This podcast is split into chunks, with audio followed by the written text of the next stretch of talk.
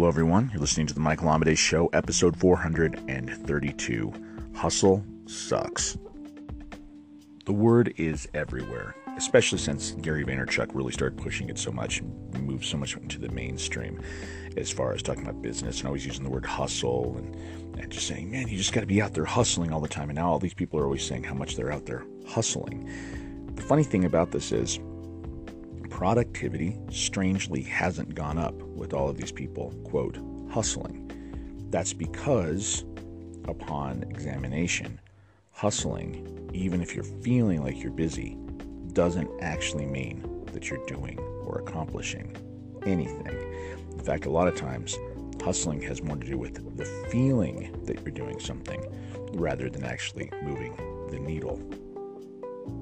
When you really consider it, when you think about it, when you think, I've got to hustle, it's almost more about energy. It's more about the feeling you're sitting down with. Okay, I've got to answer these emails. I got to go on social media. I've got to post on Instagram. I have to do all of these random tasks. But yet, have you taken the time to sit and really consider, to study the marketplace, to see what you're actually trying to accomplish and understand what is being done, how it's working, what are the metrics, what are people paying for? How do you get all these things together in one place? Measure twice, or three times as the case might be, and cut once, figuring out a way to strategically then go about it. So yeah, sure, work level, great, work, of course. But what if we sat down instead and had really specific tasks? Instead of doing I heard someone say this, instead of doing the $10 task, do the $1,000 task. What do you need to do to move the needle? This goes back to Pareto's principle, the 80-20 rule, really that 20% of your work creates 80% of your results. I would submit that what most people do as far as hustling is the 80% that doesn't produce much more than just 20% of the results. Maybe you get some attention, maybe you get some views on Facebook, whatever, or on YouTube, or whatever social media platform you're worried about this month. The point being is when you actually focus in on the realities of your task, the actual metrics that will matter, and you figure out strategies and different ways that you can go about it and scale it down to the time frame, then you're starting to be serious. Then you're able to do specific actions and hustle on those. And then guess what? You can take some time. You don't have to be, quote, hustling and working all of the time. You can, in fact, do the work, step away, and things are actually drastically improved.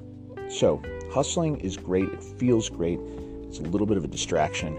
And in fact, I think a lot of people are really caught up in this thing that I heard termed vanity metrics. And I think that's a great term.